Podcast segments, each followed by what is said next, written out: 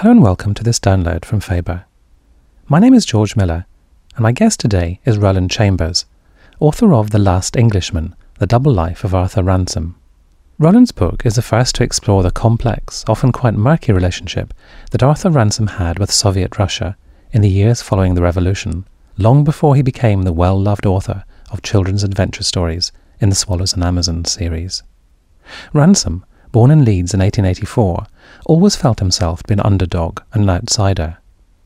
After a disastrous first marriage and stuttering literary beginnings, he fled to Russia, where he reinvented himself as a journalist.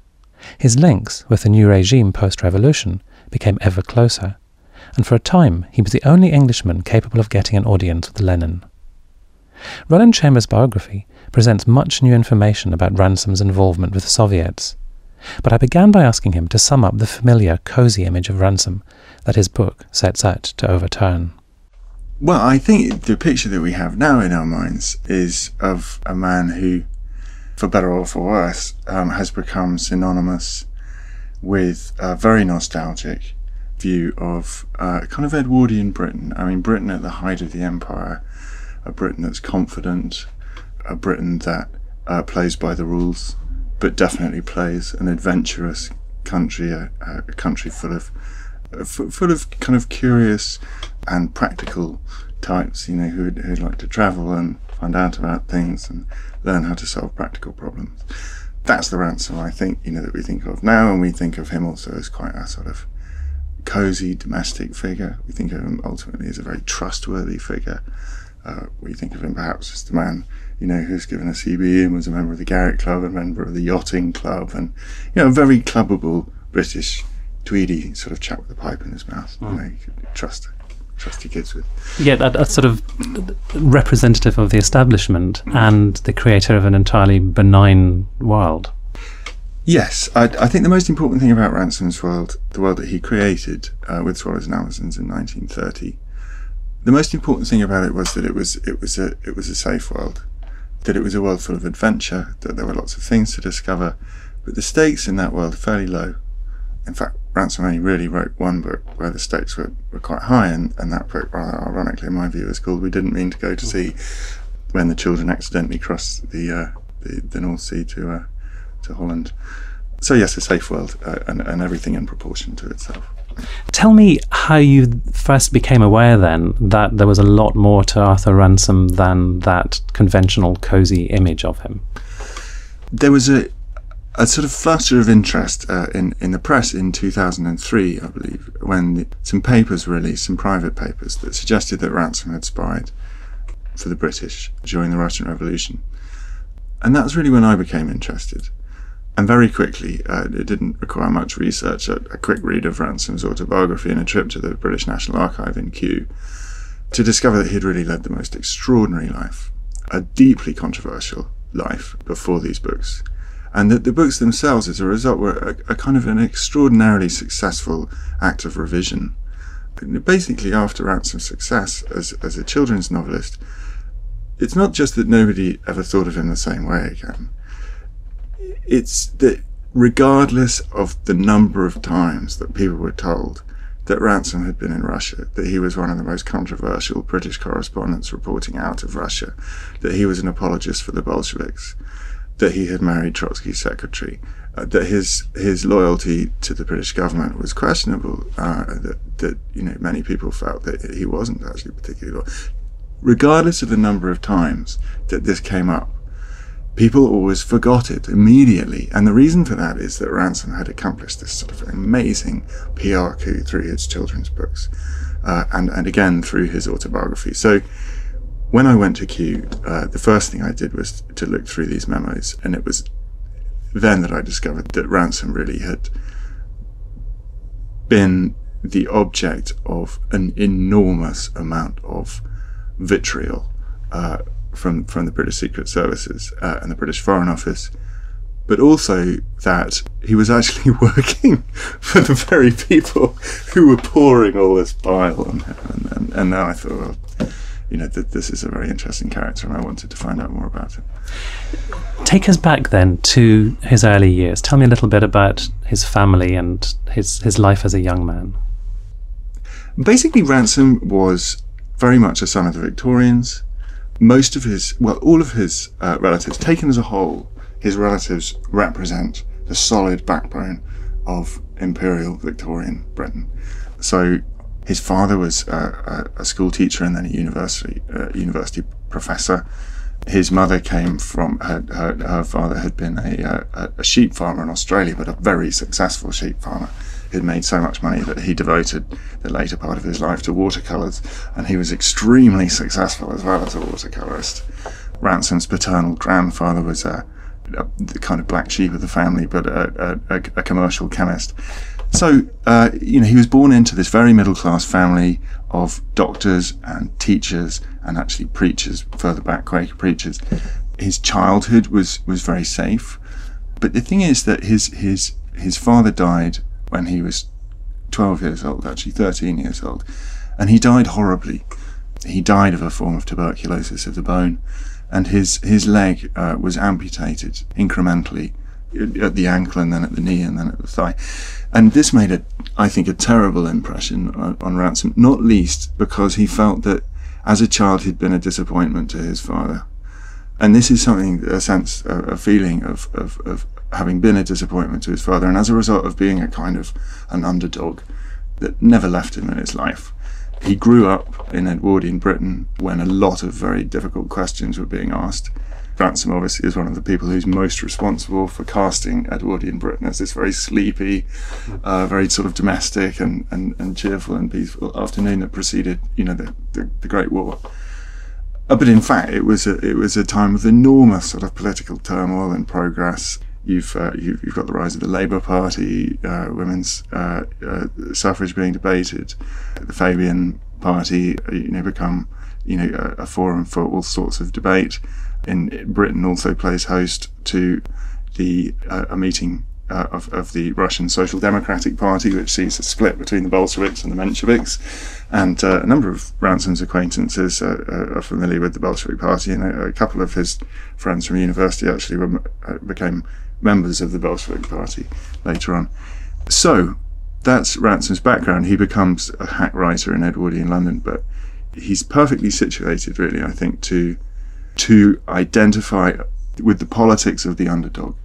You know, with, with, with the politics of those people who feel that there's an establishment, a ruling class, who have very little imagination and are exploiting the majority of the population.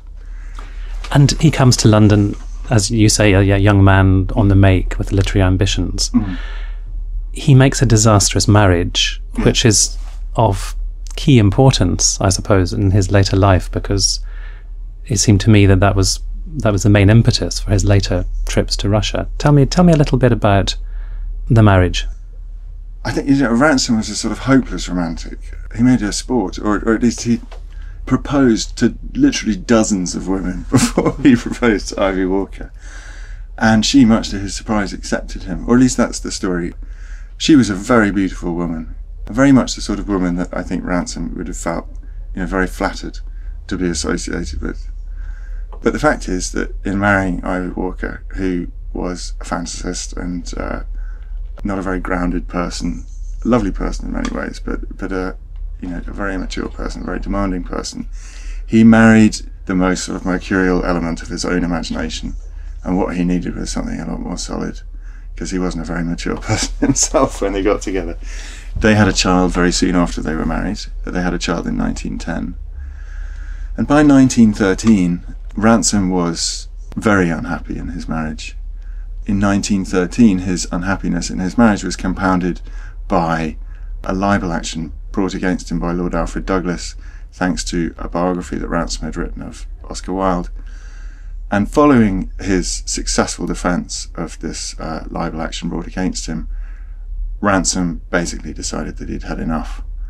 And uh, without telling his wife, uh, he he basically fled the country, secretly procured himself a passport, went to Sweden ostensibly for a walking holiday, but very quickly decided that actually the best place for him was the opposite end of Europe, Russia, which uh, usefully was the only country in Europe that required a, a, passport, and as a result, his wife wouldn't be able to follow him there. So that's, that's where he went. And was there any more sort of cultural draw pulling him towards Russia because he was he was very interested in folk tales throughout his career, and he'd he'd been collecting and and translating folk tales. So was, was there some kind of deeper affinity, or was it simply that it was a long way away that took him to Russia? I think there were t- several reasons why he decided to run away to Russia in 1913. The first was I really feel that it was it was it was a long way from England. That was very important. Secondly, Russia in 1913 was the object of a great deal of curiosity from the British. Britain had entered into an alliance with Russia against uh, Germany and Austria and Italy at the time.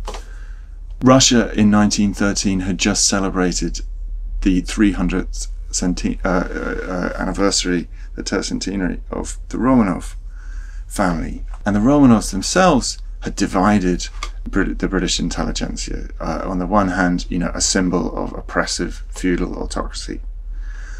So the English felt, you know, a, a, a rather anachronistic family in Europe, ironically, uh, perhaps. on the other hand, the British were fascinated by the Russians because Russia's culture had been, you know, so influential in Britain. Tolstoy had been an enormously influential novelist and philosopher. Socialism, you know, uh, Russian socialism had had a profound impact on Britain via Jewish emigres who had, had gone to places like Leeds, which was where Ransome was born, and there was a very strong influence in, in, in amongst the kind of progressives in Leeds. And thirdly, yes, the fairy tales. Ransome was amazingly capable of retelling his life to himself as a fairy tale. And uh, he told. He told his mother a few years before he went to Russia that R- Ransome left university without getting a degree. He was studying chemistry there. He told her that, that basically fairy tales were the only form of literature that you could succeed in without a degree. So he decided that this was the way to go. And uh, a number of his friends were interested in fairy tales, and uh, Caucasian fairy tales were amongst the sort of most, uh, you know, authentic. I mean, lots of people were going to Russia and sort of pretending to be peasants, and and uh, you know they would sort of stroll around the Lake District, you know, in heavy walking boots and with their shirts open. Yeah, go to Russia and you know pretend to be peasants in Russia and, and sort of write stories about that. And so, you know, definitely a huge attraction of Russia was, was the fact that, you know, there were all these folk tales. And, and in fact, Ransome spent, uh, having fled England, you know, spent several months in Russia compiling these uh, translations of fairy tales. And that was the beginning of uh, an interest that, that, you know, consumed him for the next 10 years or so. And his fascination with Russia was to last for well over a decade. Mm. And he became a, a correspondent for the Daily News. Yeah. And became very involved with many of the, the major actors in, in Russian history. Tell me how you set about tracing his footsteps, reconstructing his role in in some of those um, events that he was witness to or participated in. well, I started off with Ransome's diary. I mean, having read his autobiography, I went to Leeds, where all his papers are in the Brotherton Library, and I started reading his diary and his writing his handwriting is very, very small. And his handwriting gets smaller the more interesting the things he's talking about. So I, I you know, I, I read his diary and then I read all of his letters and his articles. And I, I pieced together the conversations that he'd been having with people so far as they survived in his correspondence. And I compared those to what he'd written in his autobiography. And then I went to the British National Archive and I looked at what everybody had had to say in there uh, uh, about Ransome, and there was plenty. And then I went to Russia, and in the company of two excellent research assistants, we plunged into the archives in Russia, and we found a great deal of interest there. We found out for the first time, really, about Ransome's family, his his in-laws. Uh, Ransome married Trotsky's secretary eventually, and I, I found out about her family. So, yeah, all of these. I mean, the, the, basically, his papers in Leeds, the British National Archive and the archives in Russia gave me three. Th- these were the three particular ways in which I, I looked at, at Ransome, and, and, and by cross-referencing these things, I could reconstruct, you know, what what had happened in Russia. As you worked on the book, Riley, did you find your own idea of him shifting? Because as I was reading it, I was thinking, is he really naive at this point, or is he is, is he supremely calculating, or is he playing this off against that, or did he did he come and go? I mean, how did you get a fix on what you felt his motives to be at, at various stages throughout the, the narrative? Well, two things. First of all, Ransome had a genius for making friends. Second, one of the things that struck me most reading through his correspondence was a letter that he wrote to his mother. And his, his mother was by far his most regular correspondent. He told her at the height of the Red Terror in 1918 that the revolution had not altered him personally in any way. So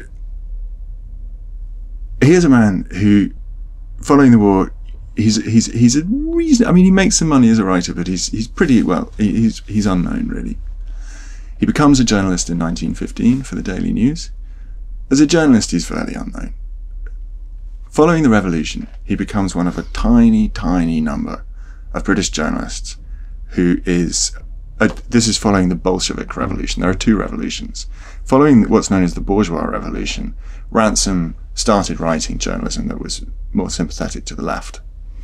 Following the Bolshevik Revolution, he returned to Russia, where he became one of a tiny number of journalists that were permitted access to the Bolshevik leaders. So the question for me was does Ransome really believe in the Bolshevik movement? Or is he simply pursuing what he sees as the most constructive way forward for his career as a journalist? Uh, as a journalist? Or is there some external pressure being placed on him which he can't resist? And it turns out that all three of these things are true. The first, does he believe in the Bolshevik movement? Well, perhaps he does and perhaps he doesn't. But the fact is that he falls in love with Trotsky's secretary. And Trotsky's secretary is effectively, you know, a Bolshevik. She is inextricably bound up with the Bolshevik party. Once he's in love with, with Trotsky's secretary, uh, Yevgenia Petrovna Shelepina, it's highly unlikely that he's going to be able to report objectively. But the point is that his career is assured because he has access to, to the party that no other journalist has. His closest friend at that time becomes Karl Radek, who is the Bolshevik chief of propaganda. Now, it turns out that Karl Radek actually introduced Yevgenia to Trotsky in the first place, or at least Karl Radek's wife did. So Yevgenia owes her own career and her safety during the revolution, and actually, it turns out the safety of her family to Karl Radek, who is this brilliant manipulator. So, we have a situation where Ransome, I think romantically, is sympathetic towards the Bolsheviks because they're the absolute underdog. You know, and, and Ransome sort of feels romantically that he's an underdog. So he likes that. But on the other hand, you know, he's deeply romantically involved with, with Trotsky's secretary. And his closest friend is Karl Radek. Now, these exert obviously an external influence over him, which he's reluctant to admit, but which is always there. And it becomes quite clear as his life complicates that there are certain moves, as it were, on the chessboard that aren't just they're just not available to him.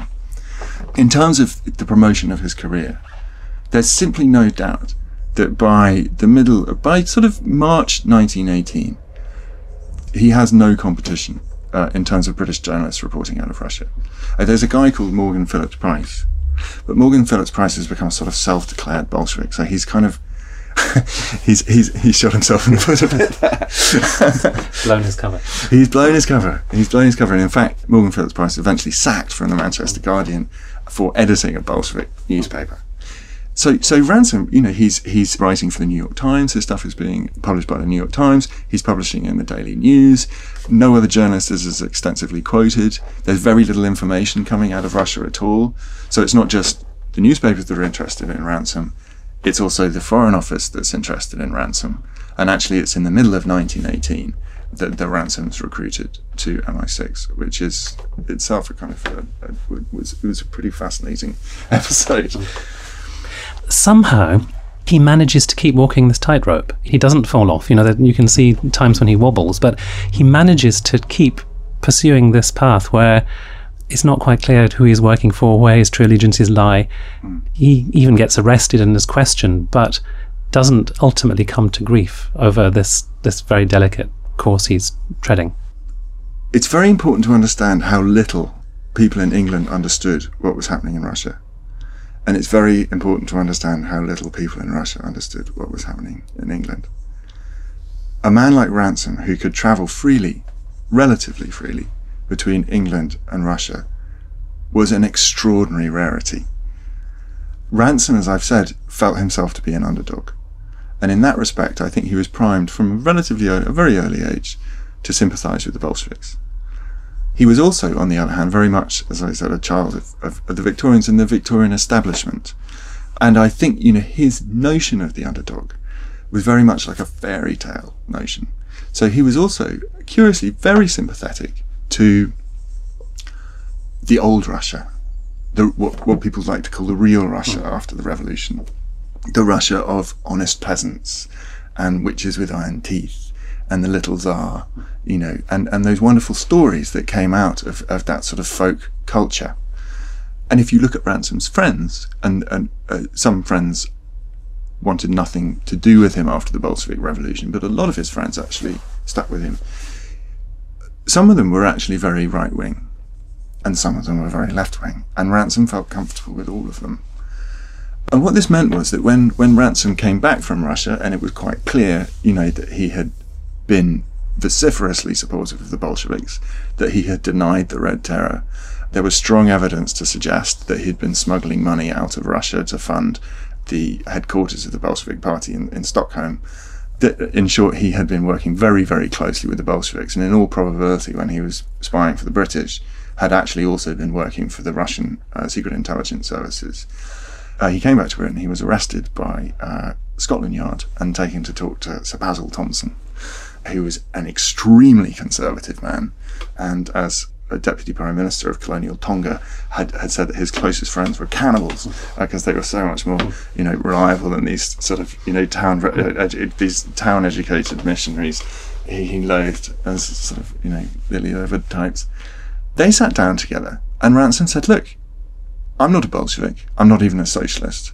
My godfather is Sir Arthur Acland."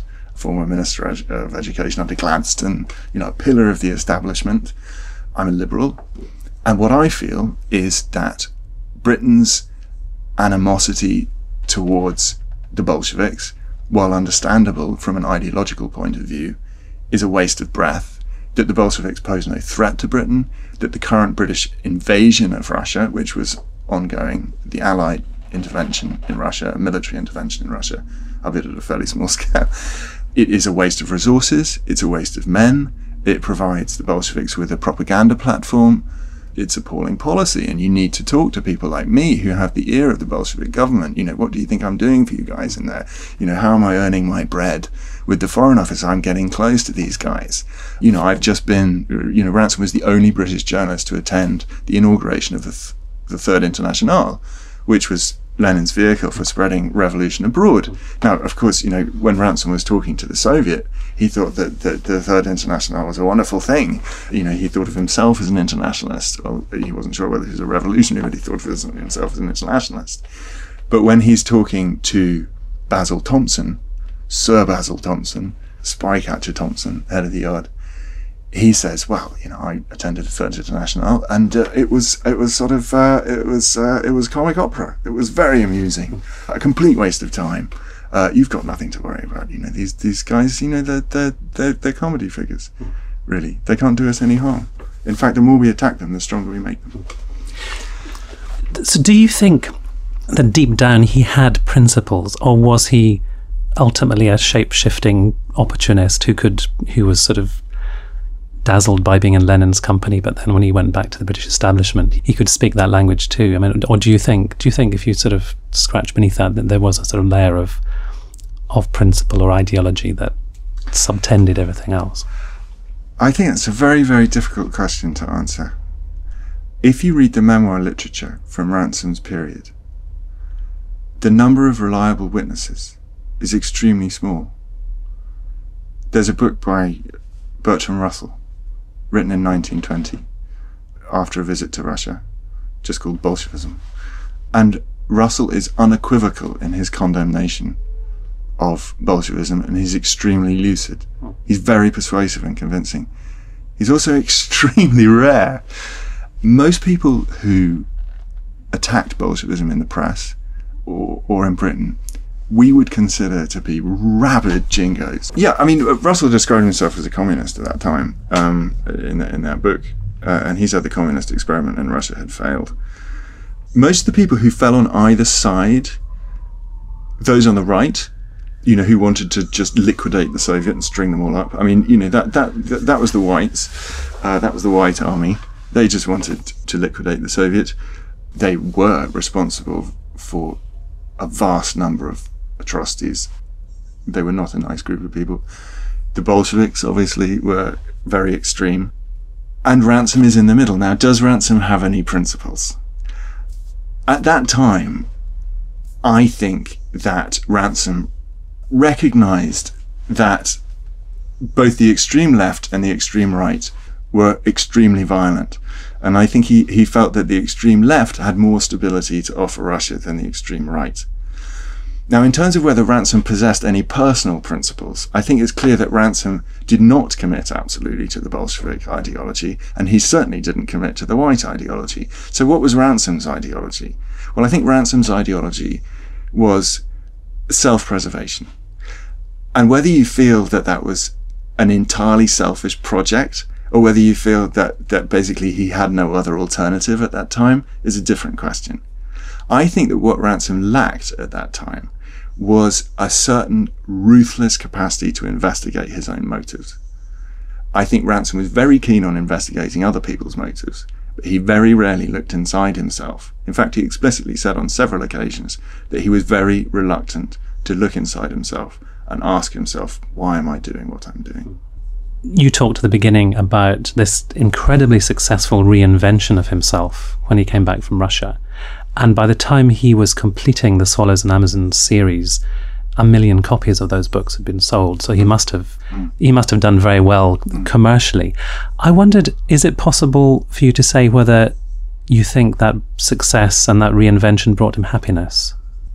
That's an excellent question. It it brought happiness to to millions of readers. I mean, eventually, I mean, I, I think there was a, their millionth reader was 1947.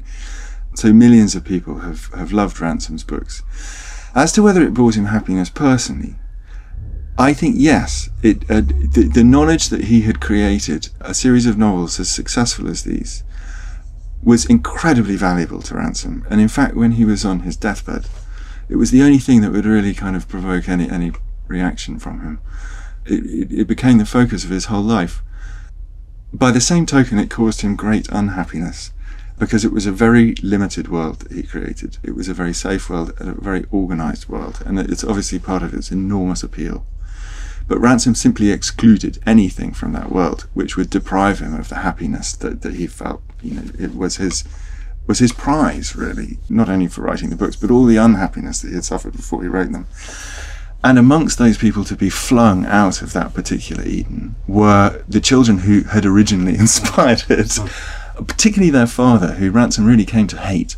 Hmm. Uh, he felt that he was that Ernest Altounyan was taking this credit away from him, but also, and perhaps most, well, certainly most sadly, his his only child, Ransome, felt that it was her duty to love him, her duty to accept what he gave her without asking questions, and particularly, I think, her duty to accept the kind of happiness that he had allotted for himself. And when she read Swallows and Amazons and told him that she thought it was tired and churned out, effectively, that she thought it was an artificial world and she didn't want to be part of it, he really never forgave her. Hmm. Um, and, and this scene was repeated again and again through their lives. I mean, she eventually sold the library, which he felt had been stolen from him by his first wife.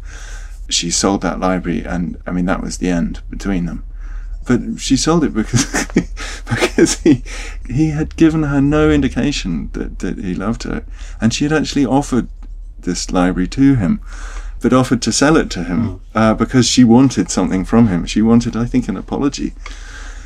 He never apologized, and he certainly wasn't going to pay for his books. So they were sold off and and, and job lots uh, for next to nothing by booksellers, and, and and that was the end between them. And she died a very very lonely woman.